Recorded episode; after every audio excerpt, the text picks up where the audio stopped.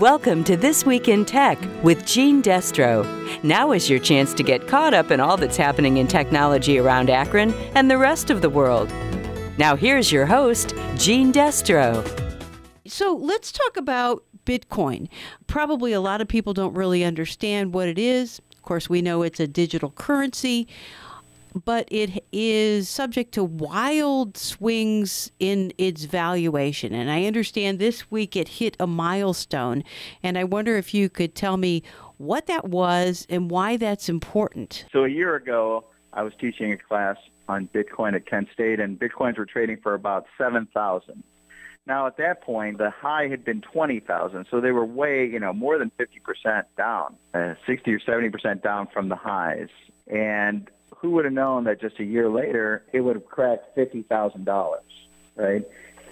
But there are reasons why it's the move has been so fast and so sudden. There's two reasons really. Number one is because of COVID-19 and sort of responding to the financial crisis, the Fed has grown their balance sheet, i.e., some people would say printed $3 trillion last year. And you can see that reflected in property markets and the stock market. And you also saw some of that also flow through into Bitcoin. But with Bitcoin, as the price got higher and as it proved that it's not going to zero, institutions start to get involved. And when institutions start to get involved, instead of the money available to invest in Bitcoin being, you know, a few hundred million, a few billion, the money that can now go into Bitcoin is in the trillions. And so earlier this year, and last year some large hedge funds in London and those some what some people would call them the smart money they started making significant investments in Bitcoin and that then prompted some large institutions, uh, most notably Bank of New York Mellon, which is a very large bank. It's the United States' oldest bank. It's a very quote unquote boring bank. They don't do deals and derivatives and stuff. They do custody and trust. So the old fashioned button down version of banking is what they do. And they announced that they are going to offer custody services for Bitcoin. So that means that a large pension fund can now contemplate making an investment in Bitcoin because instead of having to do some research on wallets and uh, we're going to get hacked and who's going to hold the Bitcoin and what entity is going to hold it, oh, it's I found a custodian, but they're small and they're based in Kentucky. Yeah, that doesn't work. Now instead, they already have an account with BNY Mellon. Pretty much every pension fund in America probably has an account with BNY Mellon. And now you can just call your BNY Mellon and say, we'd like to buy some Bitcoin and please hold it for us. And they'll say, sure. And now you don't have to worry about wallets and cold storage and, you know, losing the password and hackers. Just because a big institution like Mellon Bank has says it's okay to invest in Bitcoin, that doesn't mm-hmm. mean that the underlying issue of the fact that Bitcoin is not guaranteed by a government and you really could lose all of the money in your wallet to a hacker. I mean, that doesn't go away just because a bank is there, unless the bank is going to guarantee something that the government doesn't. Well, you see, if BNY is holding my coins, then if a hacker steals their coins, I have somebody to sue who has a gigantic balance sheet.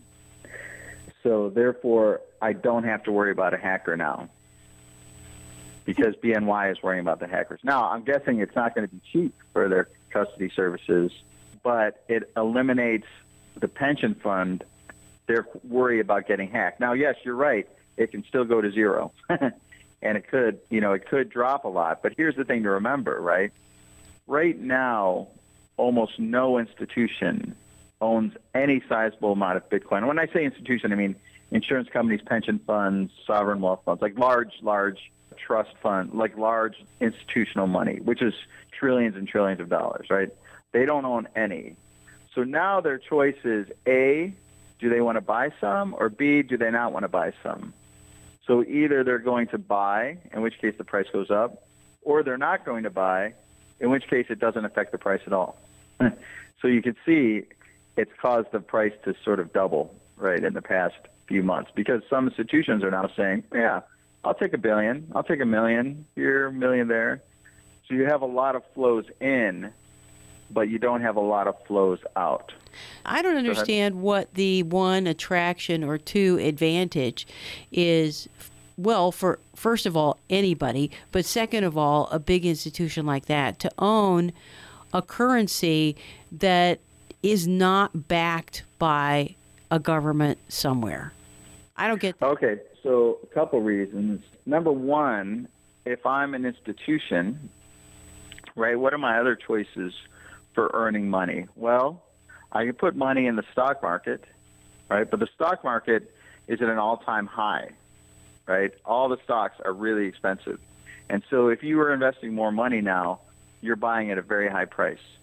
If I look at the bond market, as of Monday, the average high yield bond, which some people call junk bonds, are yielding, and this is not going to sound like a very high yield, 3.96%. So if I give money to the federal government, if I lend, if I buy a treasury bond, uh, I'm lending to the government, they'll pay me 1.1%. So there's no risk of default there. Or if I buy a junk bond, it'll yield me 3.96%.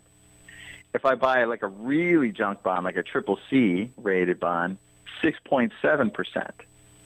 Right, so you can see that I don't have a lot of good investment opportunities as an institution. So right now I'm out there looking at other things like real estate, although real estate's very expensive now, buying apartment buildings.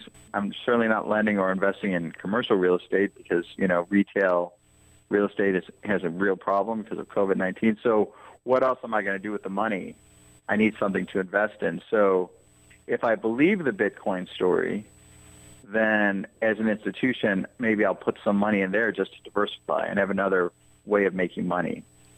I guess I so guess my concern is that yeah. Bitcoin, because it fluctuates so wildly, and because mm-hmm. it really isn't guaranteed by anybody, and because hackers can and do just steal it, and then it evaporates, mm-hmm. and nobody can get to it. That makes me, as an individual, who might have either money in uh, Mellon or JP Morgan or any of the other big banks that are going to invest, or just in terms of being somebody that has money in a mutual fund. I don't really want these big companies to be speculating with my money because what if they lose it? Then where am right. I? Right. Well, so here's the thing, and, and the next step, I think, for the retail investor, right, would be and there's been applications to do this with the SEC for the last two to three years, and they've sort of been they've been saying no. But people think they may start they may say yes. But if but if there was an exchange traded fund, if the SEC approved an exchange traded fund, then you could just call your broker Charles Schwab or TD Ameritrade and buy shares of a Bitcoin fund on the stock market, right? Just like you buy shares of Apple and hold it in your account then you don't have to worry about passwords or hackers, right? You do still have to worry about the question you had about the intrinsic value of Bitcoin. And that is the true question. And the question is, will Bitcoin ever really have value? Will that be incorporated into the world economy for use as money? That is the key question. And we don't know the answer to that Yeah, But if that happens, then Bitcoin will be worth a lot. It'll be worth, say, I don't know, $250,000 a coin, maybe more, right? However, if it doesn't, and probably it's more likely that it doesn't, then it's worth zero, right? So it's sort of like a bet on the Browns to win the Super Bowl next year. So you put up a hundred dollars, right? And if they win the Super Bowl, you win a thousand, but probably they lose, and you lose your hundred dollars, right? And so, as of the past few months, because more institutions have gotten involved, the probability of something has gone up, or the market thinks the probability has gone up, but it's certainly not a guarantee. So it's a very speculative investment at this point, and it very much could be worth zero. That was This Week in Tech with Gene Destro. Tune in next week for more tech news on 93.5 1590 WAKR and WAKR.net.